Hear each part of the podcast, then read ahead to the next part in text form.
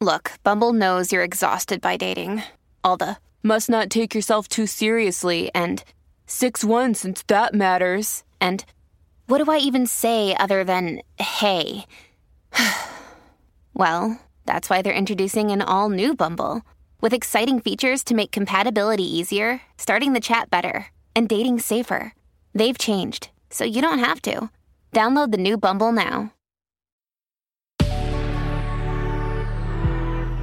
Good risings. I'm Liz Earnshaw, and this is Hash It Out. The question today is pretty simple, but I think it will allow us to have a fun, important conversation. Dear Liz, I've always been curious what are the reasons that people fight?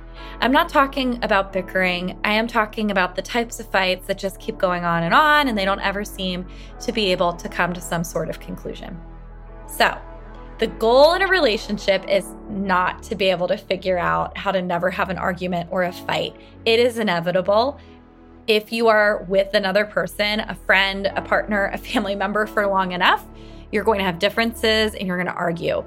The goal is not to stop having fights, it's to get better at navigating each other's differences and discussing feelings, which I think starts to get to what your question is. Why are people having arguments in their relationships? I mean, the basic answer is that we have differences. We have differences in the way that we think, in our philosophies, in our feelings, our backgrounds, and our beliefs. And because of that, we're not always going to see eye to eye. Now, when we think about the types of arguments that people have, they generally fall into one of two categories either solvable or perpetual problems. Solvable problems result in fights that can be solved, and they tend to be about the actual issue. And so they might be hard to solve, but there is a solution. So, for example, let's say that you're always leaving your clothes all over the house. Sometimes when you're arguing about that with your partner, it's actually about the messy floor, right? It's actually about the clothes on the floor because there needs to be a solution to contain the mess. Perpetual problems, on the other hand, result in circular fights.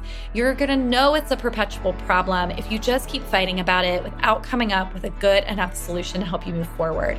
So if you keep fighting about the clothes on the floor, even when you've tried to, to come up with solutions and you've practiced them and they just don't work and you keep fighting, then it's likely what's called a perpetual problem.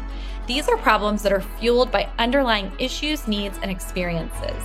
And according to Esther Perel, there are three key groups of issues which fuel these perpetual problems. And her work around this was inspired by someone named Howard Markman. And the three reasons that couples get into perpetual arguments, the ones that even when we come up with a solution, we still argue about it, is number one, power and control. As humans, we like to have a false sense of control. So it can feel threatening not to have control in our relationships. And yet we don't really have a lot of control because we have to rely on how another person behaves and thinks. But when we're self aware, we can start to kind of give up that power and that control, and it doesn't feel like a weakness anymore. And so we're less likely to get into these power struggles. The other reason is closeness and care. Sometimes we get into these perpetual problems because we don't feel like the other person cares about us. We feel lonely. And so instead of being soft and saying, feel really lonely right now, we start yelling at them about the mess they've left around the house. The next reason is respect and recognition. We all want to be respected and recognized by our partners, and it creates a sense of secure attachment. But when we feel disrespected or not recognized, it causes conflict. And no matter what people try to do to solve it, it can be really hard to get over the conflict because we don't feel respected and because we don't feel recognized. So, coming back to the initial question why do couples argue? Brief synopsis Sometimes it's because there's truly something that needs to be solved and we haven't figured out the solution yet. And sometimes it's because we're really wanting respect and recognition, closeness and care, or power and control.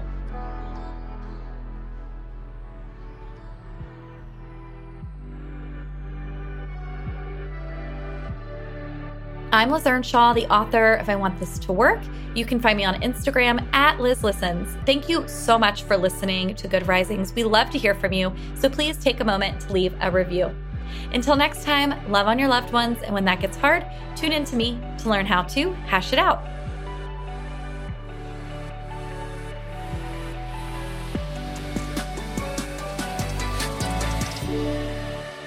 Good Risings is presented by Cavalry Audio.